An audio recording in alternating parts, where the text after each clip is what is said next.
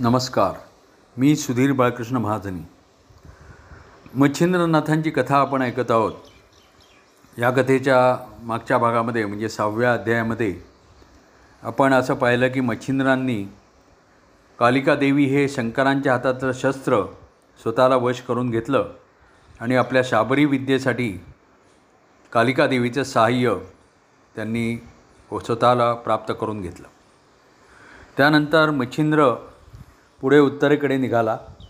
उत्तर कोकणामध्ये हरेश्वर नावाचं तीर्थ आहे तिथे तो गेला. आणि तिथे एक गदार तीर्थ म्हणून आहे तिथे त्यांनी स्नान केलं आणि पर्वताला प्रदक्षिणा घालायला सुरुवात केली. तेव्हा त्याला तिथे वाटेमध्ये वीरभद्र हा शंकरांचा पुत्र मनुष्य रूपामध्ये भेटला आणि तोही स्नानाला चालला होता.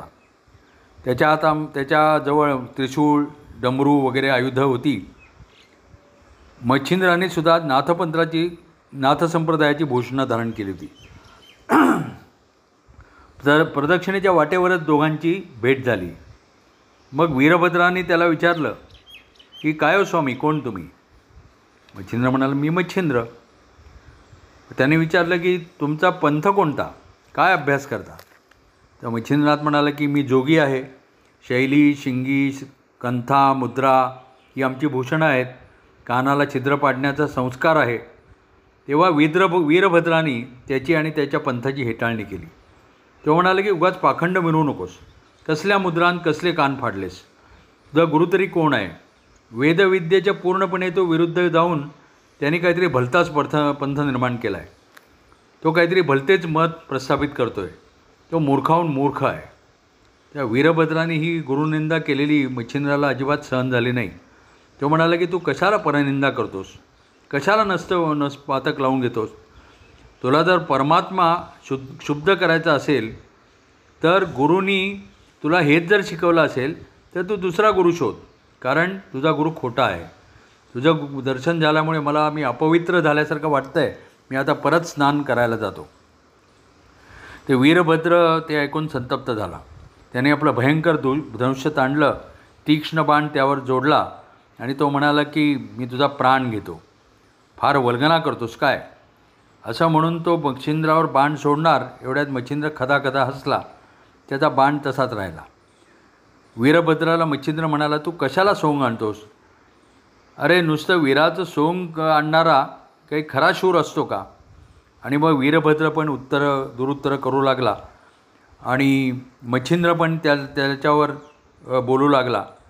आणि तेव्हा मग वीरभद्रानी बाण मारण्याचा निश्चय केला आणि त्यांनी सांगितलं की अरे जोगड्या हा आता बाण आला बघ रामाचं नाव घे आणि मर. तेव्हा मच्छिंद्र म्हणाला की मरताना कशाला रामाचं नाव म्हणू?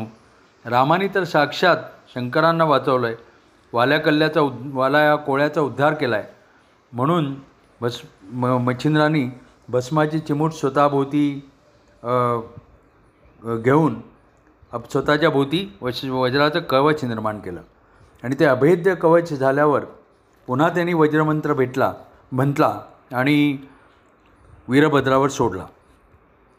त्याबरोबर दोन्ही एकमेकांनी सोडलेले ते बाण दोघंही दोन्ही आकाशामध्ये आढळ आढळले आणि वीरभद्र आणि पर मच्छिंद्र एकमेकावर अस्त्र सोडवा एकामागून एक अस्त्र सोडायला लागले. जे अस्त्र प्रगट होईल त्याच्या विरुद्ध अस अस्त्र मारण्याचा मच्छिंद्रांनी पण सपाटा चालवला. तेव्हा मग वीरभद्रांनी सर्वनाश करणारं कालास्त्र प्रेरित केलं. तेव्हा मच्छिंद्रांनी मूळ मायेच्या शक्तीनं प्रलय करणारं अस्त्र निर्माण केलं आणि त्याचा परिणाम असा झाला की काळाचाही घास करून त्या अस्त्राने पृथ्वी आप तेज वायू आकाश या सर्व पंचमहाभूतांचं एकत्र मिश्रण केलं. सर्व सृष्टीचा प्रलय सुरू झाला.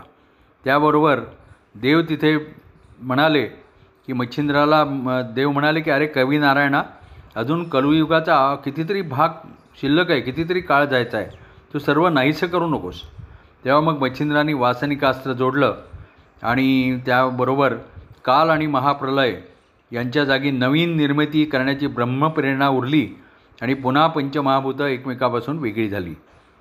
तेव्हा ब्रह्मा विष्णू महेश्वर हे तिघही तिथे प्रगट झाले.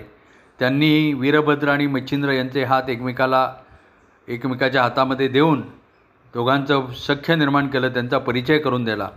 आणि वीर वीरभद्र म्हणाला की मी शिवपुत्र देवांचा सेनापती. आत्तापर्यंत मला युद्धात हरवणारा मी वीर मी पाहिलासुद्धा नव्हता पण मच्छिंद्रांनी माझा गर्व हरण केला. सांग मच्छिंद्रा मी तुझी कोणती इच्छा पूर्ण करू? तेव्हा मच्छिंद्र म्हणाला की वीरभद्रा माझी इच्छा मानवजातीवर उपकार करण्याची आहे. त्यासाठी मी शाबरी विद्या नावाचा मंत्रकाव्याचा रन ग्रंथ रचला आहे मंत्राच्या ठिकाणी तू सामर्थ्य निर्माण कर आणि ते म्हणणाऱ्याला फळ मिळेल असं कर. त्या वीरभद्रांनी ते मान्य केलं आणि तसं वचन त्यांनी मच्छिंद्राला दिलं.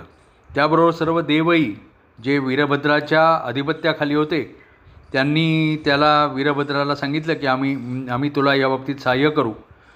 आणि तसं वचन त्यांनी मच्छिंद्राला दिलं. मच्छिंद्राने तिन्ही देवांना वंदन केलं. तेव्हा विष्णूंनी त्याला वर दिला की संकटग्रस्त माणसानी जर माझं स्मरण केलं तर मी त्याचं रक्षण करीन. आणि विष्णूंनी त्याला चक्रास्त्र दिलं. शंकराला नमस्कार केला तेव्हा शंकरांनी त्याला त्रिशूलास्त्र दिलं. आणि ब्रह्मदेवाला नमस्कार केला तेव्हा त्याने असा वर दिला की तू वाणीने जे शब्द उच्चारशील ते खरं होतील. मग इंद्राने वज्रास्त्र कुबेराने सिद्धीचे मंत्र वरुणाने जलास्त्र अशी त्याला अस्त्र दिली. आणि वरुणाच्या अस्त्राने आपोआप भूमीतून पाणी निर्माण होण्याचं सामर्थ्य मच्छिंद्राला प्राप्त झालं. अग्निनी त्याला अग्निमंत्र दिला आणि अश्विनी कुमारांनी मोहिनी मंत्र दिला. मग सर्व जे देव आपापल्या ठिकाणी जायला निघाले तेव्हा मच्छिंद्रांनी सांगितलं की मला मनकर्णिका स्नान करायचं आहे मनकर्णिका म्हणजे गंग स्वर्गीय स्वर्गातली गंगा. तर देवांना त्याचं कौतुक वाटलं. त्यांनी विमानातून त्याला न्यायचं ठरवलं. आणि विष्णूंनी त्याला वैकुंठामध्ये नेलं. तिथे तो एक वर्षभर राहिला. नित्य विष्णूंच्या सहवासात राहायचं आणि रोज मनकर्णिकेमध्ये स्नान करायचं असा त्याचा क्रम होता. नंतर एक वर्षानंतर मच्छिंद्रला शंकर आणि इतर देवांनी आपापल्या ठिकाणी राहायला नेलं आणि मग सर्व देव यक्षगंधर्व वगैरे सर्वांकडे पाहुणाचार घेतला आणि मच्छिंद्र सात वर्षांनी देवांचा निरोप घेऊन पृथ्वीवर आले. त्यांची तीर्थयात्रा परत सुरू झाली.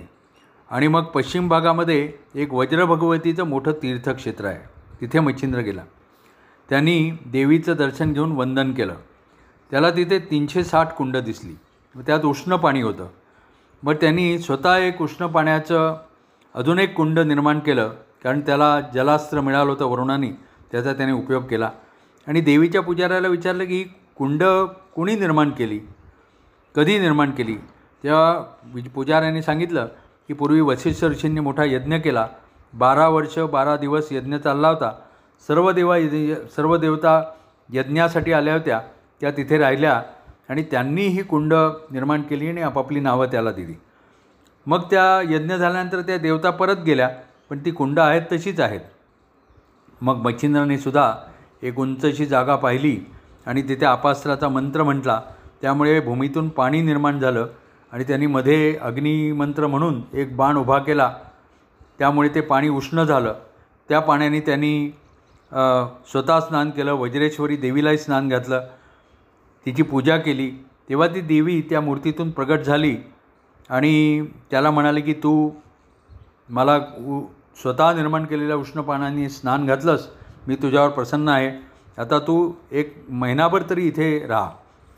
मग मच्छिंद्रनाथ तिथे राहिला. आणि त्यांनी विचारलं की तुझी वज्र भगवती वज्राबाई वज्रेश्वरी अशी नावं का पडली? तेव्हा देवी म्हणाले की पूर्वी जो वशिष्ठांनी यज्ञ केला होता त्या यज्ञामध्ये देव इंद म्हणजे इंद्र देवांच्या सैन्यासह आला. पण ऋषींनी काही उत्थापन देऊन त्याच्याबद्दल आदर दाखवला नाही. म्हणून तो संतप्त झाला आणि त्याने आपलं वज्र त्यांच्यावर फेकलं. पण त्यावेळेला दाशरथी राम तिथे होता. त्यांनी एक असं दर्भ घेतलं आणि तो वज्रावर मारला त्या दर्भातून मी प्रगट झाले आणि ते वज्र गिळून टाकलं. तेव्हा इंद्र रामाला शरण गेला आणि त्यांनी आपलं वज्र परत मागितले. रामाने वज्र परत दिलं यज्ञ संपला सर्व देव ऋषी वशिष्ठ वगैरे सगळे परत गेले. पण मी जी प्रगट झाले ती गुप्त झाली नाही. रामाने माझी इथे स्थापना केली. भोगावतीच्या नदीच्या पाण्याने मला स्नान घातलं. पण त्याचे माझी प्रतिष्ठापना केली. परंतु त्याहीपेक्षा तू मला जे गरम पाण्याने स्नान घातलंस त्याच्यामुळे मी जास्त प्रसन्न झाले. आणि तू धन्य आहेस अशी त्यांची एकमेकांवर एकमेकांशी निरनिराळ्या विषयावर बोलणी झाली. एक महिना झाला तेव्हा मच्छिंद्रनाथ देवीचा निरोप घेऊन पुढे उत्तर भारताकडे निघाला. त्यांनी उत्तर भारतामध्ये काय केलं पुढे ते आपण पुढल्या कथेमध्ये पाहू. नमस्कार धन्यवाद.